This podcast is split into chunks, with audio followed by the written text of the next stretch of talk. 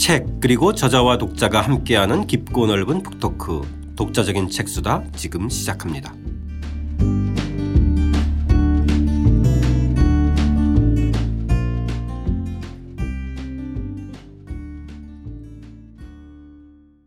저자와 함께하는 독자적인 책수다. 박종계 선생님과 함께하는 고려세 재발견. 오늘은 오부죠. 무신 집권기의 고려를 다시 읽다. 이제 오늘 어, 마지막 시간입니다. 무신 정권의 역설적 인물 이규보와 강화천도 편 함께 청취자 여러분들과 열어보겠습니다. 저는 책 만드는 사람 김학원입니다. 안녕하세요. 포근이 형 박태근입니다. 안녕하세요. 저자 박종기입니다. 자, 오늘은 고려시대 최고의 문장가로 꼽히는 이규보에 대해서 이야기해 보겠는데 이규보 하면 저희는 그냥 에, 동명왕편 네. 무슨 또 동국이상국집. 네, 뭐 고려 최고의 문호. 네. 어, 대문호. 또 문학 쪽에서 이제 국선생전인가요? 네, 뭐 이런 어떤 좀 문장가로만 알려졌어요. 그렇죠? 어, 자, 근데 이, 이 이규보에 대해서 대단히 흥미롭게 시작을 하는데. 자, 이 이규보가 이 희종이 즉위한 1204년 이제 최충원이 지배했던 무신집 예, 정권기죠 이때. 그러니까 37살이 되던 해에 재상 최선에게 이 벼슬 청탁 편지를 쓰는데요. 어, 이글 한 장으로 이야기가 시작합니다. 그 대목 한번 읽어보겠습니다. 선비가 벼슬을 하는 것은 구차하게 일신의 영달을 구하는 것이 아니라 배운 것을 정사에 반영하여 나라와 백성을 구하는 길을 찾고 왕실의 힘을 보태 길이 이름을 남기고자 함입니다. 인생은 백세라지만 70을 사는 사람이 드뭅니다. 서른의 벼슬에 오르더라도 오히려 늦다고 하는데 제 나이 이미 37세입니다. 어릴 때부터 쇠약하고 병이 많아 34세에 흰 털이 보이더니 뽑아도 다시 나기를 그치지 않아 지금은 반백입니다. 네. 구구절절합니다. 그러니까 이 네. 동국 이상국집의 권 26권인데 이 최선에게 보내는 글인데 참 웃음이 나오기도 하고 애절하기도 한 그래요. 그죠? 뭐 백세 인생이라는 요새 유행가도 있습니다만 인생 백세인데 내 나이 37살이다 벌써 지금 머리도 휘고 이러는데 좀 제발 좀 뽑아달라 이거잖아요. 그죠?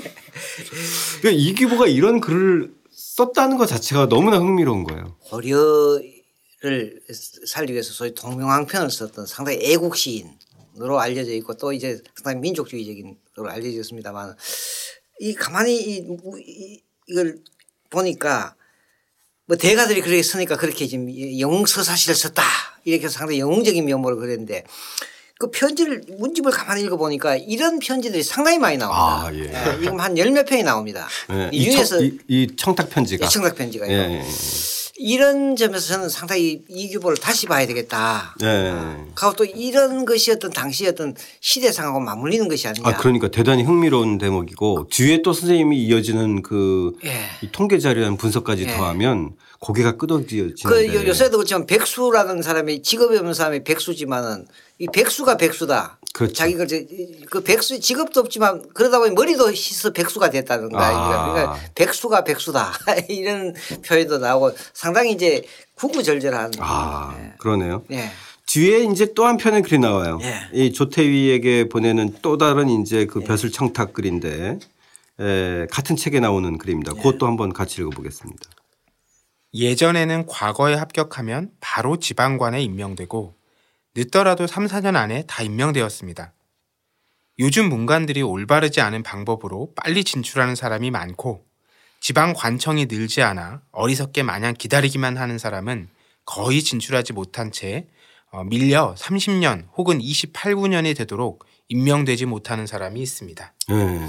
이것도 보면 대체적으로 보면 거의 진출하지 못한 사람이 30년도 기다린다 이렇게 되는데 30년 혹은 28년, 29년 이래서 아주 구체적으로 이런 사람이 많다는 거예요. 그렇죠? 예, 그 이규보도 실제 이때까지만 해도 거의 지금 13, 4년 지금. 아. 그렇죠. 과거국제가 20대. 1190년입니다. 1190년에 네, 그렇죠. 과거에 합격했는데 네. 지금 이 편지 보낸 게 1204년이지 않습니까? 그렇죠. 14년간 14년 동안 이제 대기하고 예, 있는 거예요. 그렇죠? 대기하고 있는 거죠. 네. 어, 그러니까 이거 뭐 30년까지 대기한 사람도 있다. 그리고 이런 글을 또 어, 위에다가 이렇게 청탁글을 쓴다는 것 자체도 되게 흥미로운. 그 이기보는 상당히 솔직한 사람입니다. 네. 그, 그 때문에 자기도 오해를 많이 받는다 하거든요. 네. 특히 이제 술만 먹으면 요새 같으면 상당히 이제 뭐이 상당히 미치광이 같은 노릇을 했다 하지만 상당히 직설적인 성격이고 네. 있는 그대로 표현하는 성격입니다. 네. 이게 자신의 강점이자 또 이제 약점이 되는 거죠. 네. 그런 것이 편지에 그대로 이기보의 캐릭터가 그대로 드러나 있다 이렇게 네. 볼수 있습니다. 예.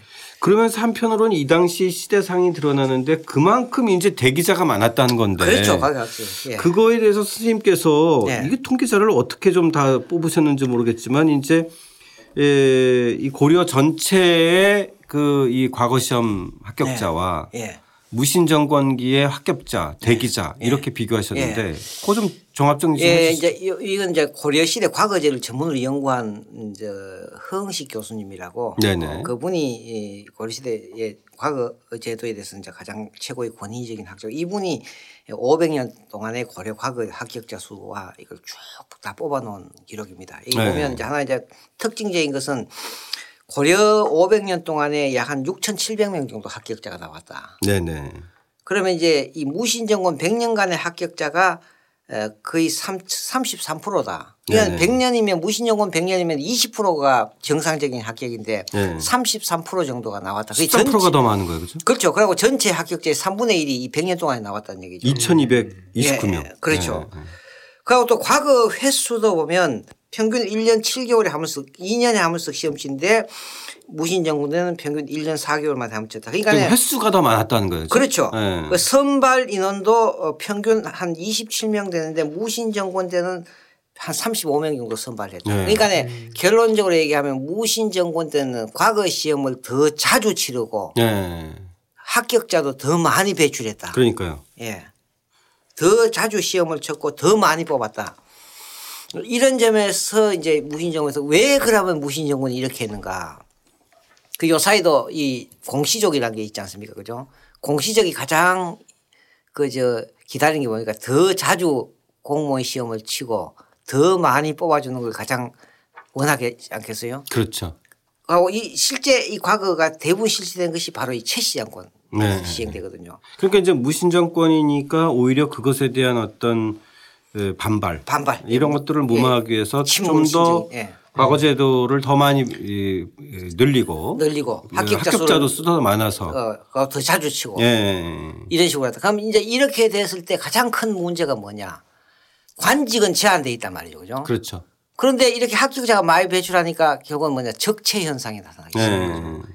이제 이게 당시에 이제 과거 합격자가 평균 수명이 있으니까 관료 생활을 할 수 있는 나이가 있단 말이에요. 평균 합격자의 평균 연령과 또 은퇴하는 나이 이렇게 해서 계산해 보면 바로 이 이규보가 편지를 썼던 해 1205년에 적체 인원이 452명이다. 그러니까 거의 400명에서 500명이 적체가 된다는 얘기죠. 1년에. 예. 그하고 이 중에서 무반이 3분의 2입니다. 그러겠네. 문반은 3분의 2. 그럼 문반은 실제로 한 1,000, 2, 300 자리밖에 안 나거든요. 네네. 그런데 지금 적체된 인원이 거의 지금 이 사람들은 전부 다 문반 아닙니까? 그렇죠. 예. 그 문반에 지금 한 해 TO에 지금 반을 지금 적체하고 있는 거죠. 예. 이러니까 이거는 30년을 기다린다는 게 맞는 거죠. 맞네. 예. 그런 면에서 이기보가 이 편지를 보낸 건 허풍이 아니에요. 허풍 소리가 아니고 실질적으로 이 사람도 14년간 과거 생활을 못한 거 아닙니까? 그러니까요. 선생님 예. 맨 처음에 이제 이 편지만 읽었을 때는 예. 이게 완전히 아부한 사람 같이 보이죠. 야, 좀 심하다 했는데 예, 예. 선생님의 말씀을 듣고 나니까 이게 예. 그냥 현실인 예. 거예요. 그게 그죠? 실제 문반 정원에 지금 반이 지금 놀고 있는 거예요. 반이. 천한 2, 300명 밖에 안 돼요. 3분의 1이면 4,400에 3분의 1이면 천한 2, 300, 1,300이죠. 예. 그런데 지금 적체 인원이 지금 450명이면 거의 반 아닙니까? 거의 반 차지 않습니까? 예. 이러니까 이건 상당히 심각한 거예요.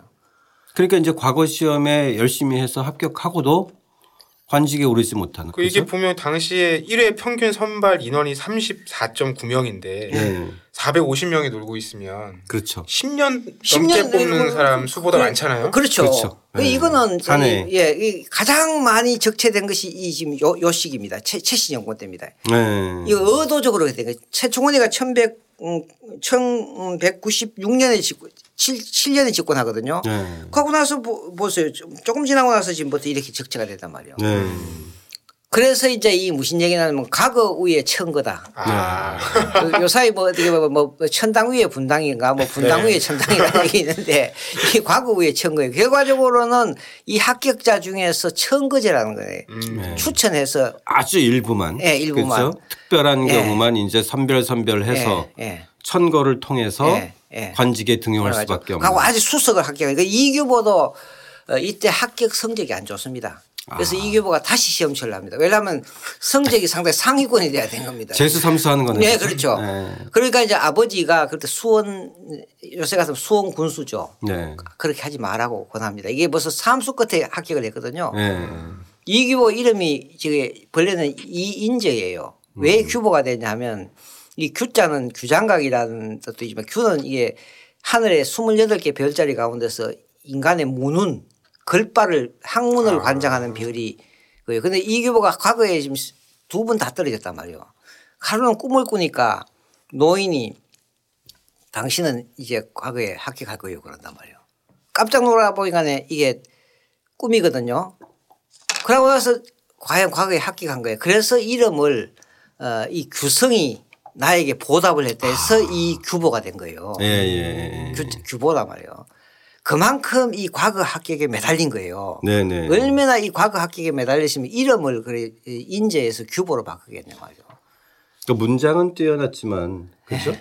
자, 이 천거의 과정이 이규보에게 뒤늦게 찾아오면서 세 번의 기회를 맞이하는데요. 이 첫 번째 기회는 에, 1195년 신종 2년인데 이 최충원이 이제 그 이인노하고 함순과 함께 이규보를 부르네요. 예, 이- 네. 이제 딱 고건 선생님 좀 얘기해 주시죠. 이 최충원이는 이 사람도 이제 이 자기 집에 이제 이 초대를 해갖고 어, 이 석류꽃이 활짝 피다. 그럼 와서 이제 이 시인들 불러놓고 시- 시를 짓게 하는 거죠. 네. 그래서 이제 시- 시제를 보고 이제 그 중에서 괜찮은 사람을 보면 그 이때도 이규보가 갔을 때 그 비교적 잘 썼죠. 음, 그 과학학기 9년 만인데 그래서 이제 전주의 지방관 속관으로 들어가는 거죠. 그 갔다가 이규보 아까 얘기했지만 캐릭터가 상당히 솔직하고 직설적이니까 1년도 안 돼서 쫓겨나온 거죠. 네. 관둬버린 거죠. 네. 목사하고 이제 불화가 그 다음에. 이제 아까 이제, 이제 이 1202년에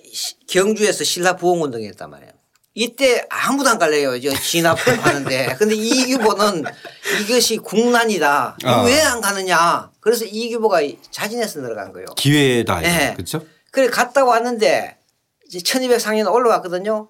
근데 이 가서 자기가 고생하고 했는데 전혀 발탁을 안 해준 거예요. 그래서 이제 편지가 본- 이때부터 1204년부터 본격적인 아. 편지가 나오는 거죠. 청탁 편지가 이때부터 예, 예, 예. 너무 억울하다 이거죠. 네. 어, 이때 그 예. 이때 자기 심경을 토로한 게 이번 싸움에 예. 세운 공이 누가 제일이냐. 예. 지금도 지휘한 사람은 기억조차 안 난다네. 그 자기가 공을 세웠는데 그죠? 거기서는데 어. 자기가 종사관으로 늘어서 그 실제 이, 이 이제 보면 이 개경에서 군사들 이끌어가면서 지리산에나 팔공산에 가서 제사를 지냅니다. 그 제문을 전부 다 이규보가 짓거든요. 아. 그리고 다음에 이제 이 경주 재물이 반란 그때는 되게 중요했으니까. 예, 예. 그 경주 반란군에게 최초원이가 저 중국에서 당나라 때그 황, 황순환 때 그 경문을 쓰지 않습니까? 이규보가 전부 다 경주 반란군에게 경문을 쓰거든요. 아. 근데 이게 이제 하나도 채택이 안 되니까 너무 억울하니까 공이 그죠? 예. 그 공과가 하나도 채택이 안 예. 되니까. 그러다가 이제 두 번째가 여기 나오다시피 1207년에 예. 그 대목은 한번 좀 읽어보겠습니다. 예, 예, 두 번째 기회는. 두 번째 기회가 찾아왔다. 1207년 최충원은 이일로를 비롯한 당대 문사들과 함께 이규보를 초대하여 새로 지은 모정에 기문을 짓게 했다. 이때 이규보가 1등으로 뽑혔다.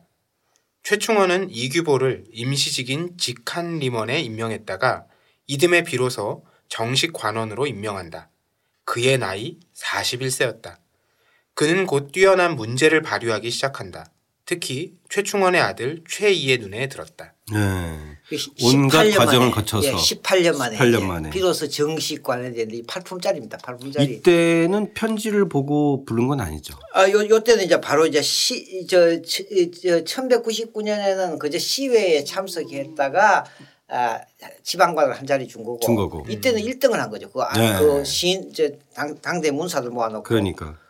그 이제 이규보는 뭘 가장 잘했냐 하면 그 주필에서 빨리 서는 빨리 것. 쓰는 거. 예. 예, 예. 그걸 이제 가장 잘 지었거든요. 그래서 이제 그냥 글을 아주 빨리 잘 진다는 얘기죠. 네. 그래서 이제 정식으로. 그게 18년 만에 과학학교 정식으로 이제 된 그때 겁니다. 그때 상황에 맞게 딱 던져주면 네. 바로바로 그거를 문장으로 표현하는 이런 재주가 뛰어났던 모양인데 그러니까 참 41세 이제 좀 예. 눈에 난 거고 예. 마지막에는 결국 그이그 최충원의 아들 최희한테 이제 눈에 들어왔어 그죠? 그렇죠. 그- 예. 다시 이제 이, 이걸 결국은 그때 권력은 전부 다 이 최충원이가 제고이기 때문에 아들인 최희도 마음대로 할 수 없으니까 다시 아버지한테 데려가서 어, 시- 이제 이거 저 또 다시 추천을 하는 거죠. 이 사람을 써라. 예. 예. 그러니까 이제 이 최충 이규보가 어- 얼마나 이, 이 시- 시를 잘 쓰니까 최충원이 눈물을 흘렸다. 예. 그래서 이제 이, 최, 이내 최충원이가 아, 당신 뭘 하고 싶냐니까 칠품직을 달라고 한다고요. 예.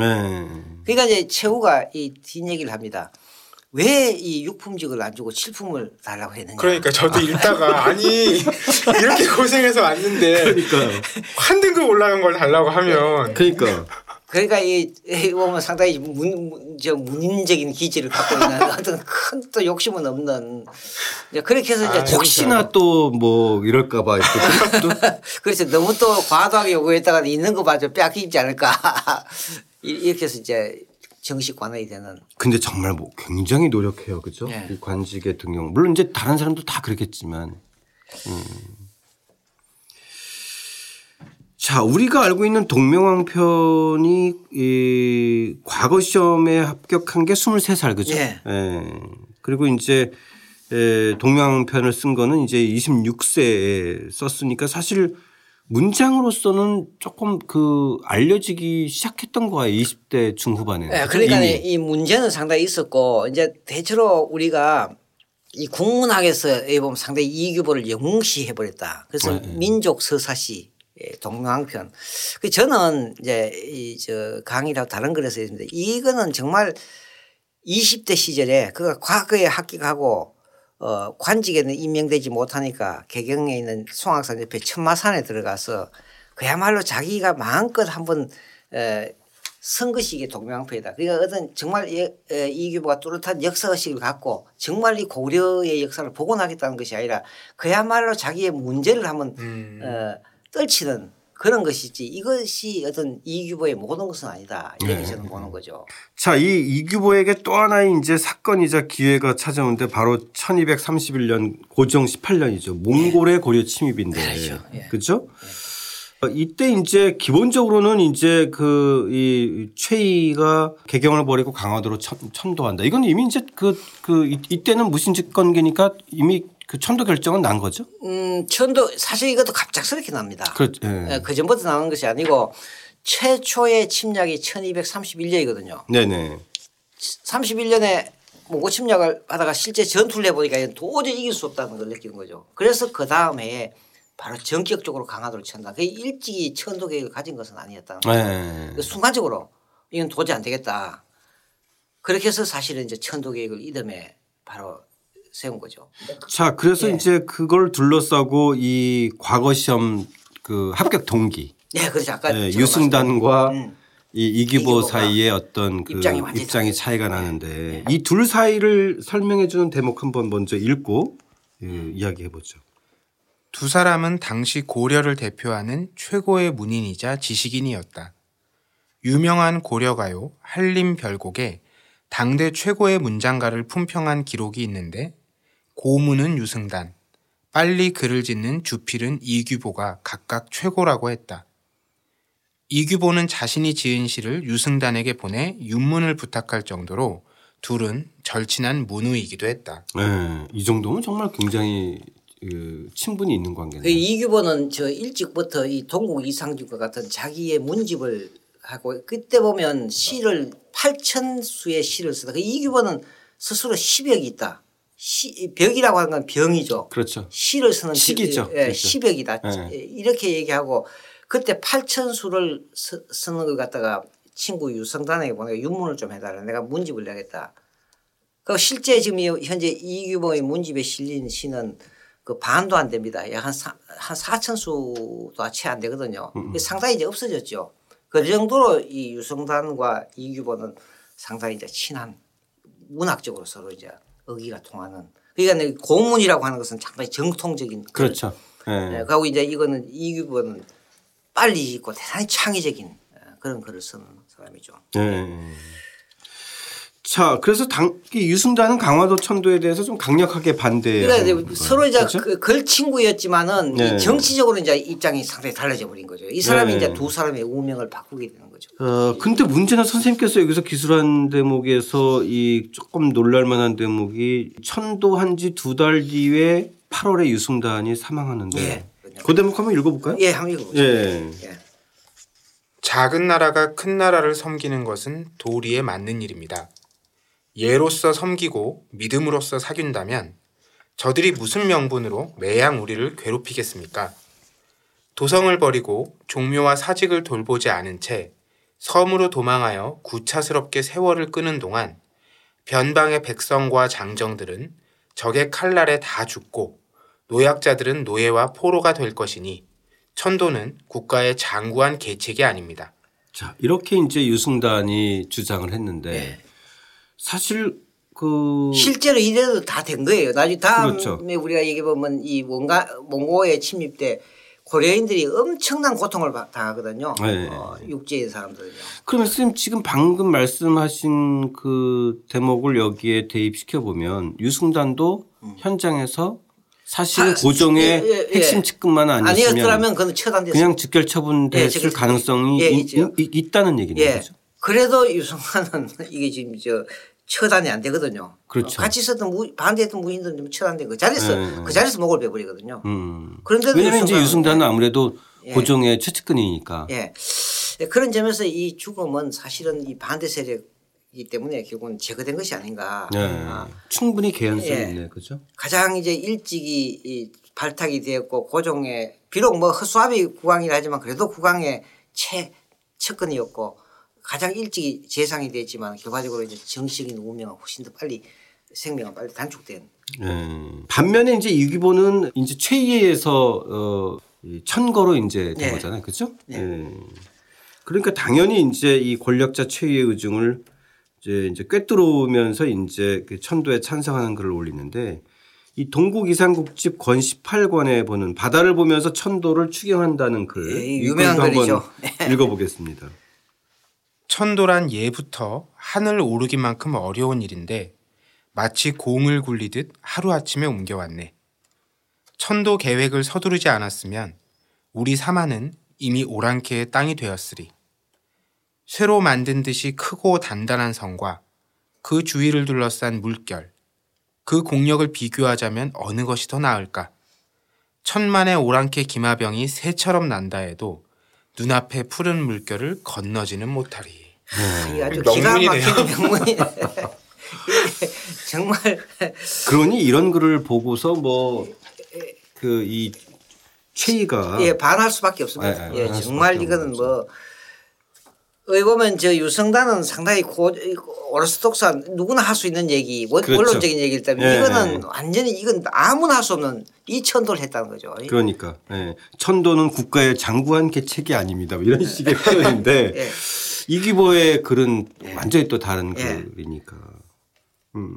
그래서 결국은 한편으로는 진짜 이, 이, 이 동기생의 운명이 뒤바뀌네요. 네, 그렇죠. 유승단은 에, 이 반대의 글을. 올리고 두 달 후에 죽고, 죽고 에, 이기보는, 이기보는 이제 재상이 되는 재상이 되는 요새 같은 거네요. 별을 나는 그런 게 거죠. 예, 정말 이렇게 역전의 과정인데 그렇죠. 그리고 나서 이제 정말 확실한 자기 위치를 잡아서 몽골에 보내는 대부분의 외교 문서도 이제 그렇죠. 직접 작성한다. 그렇기 때문에 이교는 상당히 이 저 몽골에 대해서는 아주 이저 반몽골적인 의식을 상당히 갖고 있는 거죠. 예. 어, 그럴 수밖에 없고 최씨 정권이 끝까지 항전하는데 그 정신적인 버팀목이 이겨 보니까 그것이 이제 가장 대표적인 것이 소위 팔만 대장경의 기고문이죠. 대장경 기고문이죠. 그 이 몽골 침략을 막기 위해서 과거에 거란이 침입했을 때 현종이 대장경을 만들듯이 예, 우리도 이 대장경을 만들어서 몽골 침략을 물리치겠다는 유명한 이제 대장경 기고문 같은 것도 바로 이제 이규보가 쓰게 되거든요. 네. 시기에 가면 이규보는 이 최씨 정권의 에, 전형적인 이데올로그가 됐다. 네. 자, 우리가 지난 시간에 이 김부식 우리가 알았던 삼국 사기의 김부식이 아닌 네, 그러는 에, 정치 가로서의 그 면모와 캐릭터. 어, 그, 그것을 통해서 다시 한번 또 삼국 사회가 이해됐던 반면에 이번에는 이 이규보 우리가 알았던 이 문집과 아, 동명한 편의 어떤 문장가로서의 이규보만이 아니라 또 이 문장가로 거는 과정에서 가졌던 정치적인 어떤 환경과 역정 이런 것까지 보니까 좀 에, 조금 더 입체적이고 어, 또 다채로운 것 같아요.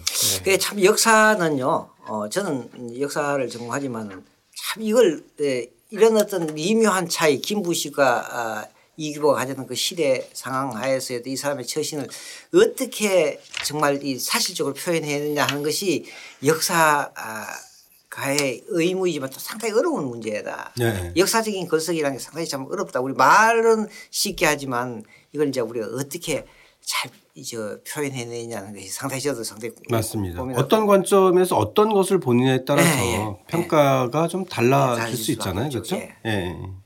5회에 걸쳐서 저희가 무신 집권기 고려를 다시 읽다 그야말로 어, 다시 읽다라고 하는 그, 그 대목이 좀 더 와닿았던 것 같고요. 이 100년 동안의 무신 집권기 에, 총괄하면서 선생님 좀 마무리 좀 해주시죠.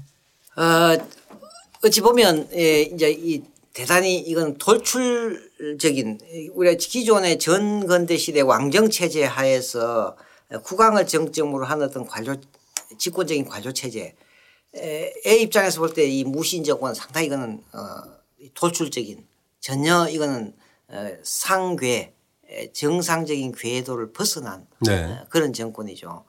어, 그러면서도 오히려 비정상적이고 상당히 이 상계를 벗어났지만 그렇기 때문에 또 이 역사가 고려 역사가 상당히 에, 역동적으로 어, 가는 하나의 그러니까 무신 정권 자체가 우리가 이제는 비난이나 찬양의 대상이 아니라 왜 이 고려 역사에서 이러한 무신 정권이 나올 수밖에 없었는가.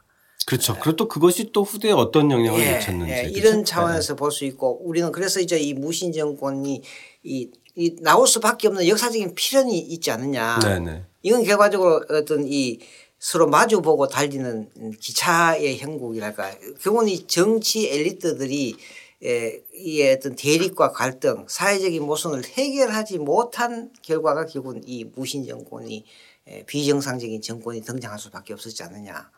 이렇게 볼 수 있거든요. 이런 거는 우리가 상당히 교훈을 가져야 된다. 무신 정권은 이거는 어 갑자기 생겨난 그런 점에서 보면 갑자기 생겨나다. 근데 역사적인 어떤 필연의 과정이었다. 아, 이렇게 보고 이런 점에서는 이제 고려 사회가 어떤 자기 모순을 어, 제대로 해결하지 못했던 또 그러다 보니까 상당히 또 역동적인 측면도 드러나는 에, 이런 점에서 무신 정권을 고려 역사의 일부로서 볼 필요가 있다. 이걸 또 전혀 이건 뭐 어, 어떤 고려가 망하는 음, 기점이 됐다든가 뭐 이렇게 볼 건 아니지 않느냐. 그렇죠. 그 이후로도 뭐 예, 상당히 예. 오래니까. 어, 그렇죠? 그, 그 예, 무신정권 100년 망하고 나서도 그렇죠? 120년 이상 120년이 주서 예, 그, 지속됐으니까. 그런 점은 이건 또 보면 그 저, 외형적으로는 비정상이지만은 또 하나의 고려 역사의 일부였다. 네네. 그런 점에서 꼭 비정상적이다라고만 또 볼 수 볼 수는 없는 거죠. 거잖아요. 예, 예. 그렇죠? 그러니까 근데 우리는 역사는 과거의 역사는 어떻든 간에 그는 역사적인 사실로 받아들여야 될 필요가 있다. 자꾸 우리 기준에서 이건 비정상이라고 볼 건 아니다는 얘기죠. 그죠? 예. 정치 형태 자체가 예, 분명히 군주제에서는 비정상적일지 모르지만 그것도 고려 역사의 일부였다. 네네. 어, 그런 점에서 보면 고려 역사 자체는 비정상도 정상으로 받아들이고 또 정상이 비정상으로 보이도록 하는 대단히 이제 큰 파도가 치는 역동적인 어, 그런 역사였다. 그런 역사의 일부가 바로 우리가 오늘 논했던 이 무신 정권 100년의 역사다 이렇게 볼 수 있겠죠. 예. 네, 저는 오부야말로 이 책 전체의 제목인 고려사의 재발견하고 딱 맞아떨어지는 얘기가 아니었나 싶어요. 네, 무신. 집권기는 고려사에서 특수한 이제 시기이기도 한데 그럼에도 그 우리가 아까 다 공감했던 그 첫 장면 수박기 장면에서 시작돼서 맞습니다. 시작은 다 알고 있는데 이후에 우리가 기억하는 것은 뭐 가장 중요한 기관이 어디였냐? 교정도감. 이런 거. 또 최충원으로 이어지는 그 사람들의 흐름 근데 이게 구체적으로 어떤 이제 스파크들을 일으켰는지 이런 부분들에 대해서는 사실 잘 알지 못했거든요. 네네. 근데 뭐 이제 이희민과 최충원 얘기라든지 또는 김부식과 또 이규보 얘기라든지 이런 맞습니다. 것들을 통해서 그 이제 무신이 집권했기 때문에 굉장히 이제 그 폭력적이고 힘으로만 지배를 하고 다른 문화나 정치 행위들은 없었을 것 같은 느낌을 줬는데 그게 아니라 그 자체도 하나의 균형을 잃었던 상태였기 때문에 그 물 밑에서는 여전히 비슷한 식의 정치 활동, 또 문화 활동 이런 것들이 있었다는 느낌을 많이 받을 수 있었어요. 네. 자, 저희 이제 박종규 선생님과 함께하는 고려사의 재발견 이제 중반에서 후반으로 넘어가고 있는데요. 5부 순서 모두 마치고요. 다음 시간에는 6부 원간섭기 기회와 희망의 시대를 열다 편으로 다시 한번 에, 찾아뵙겠습니다. 함께 해주신 청취자 여러분 감사드립니다.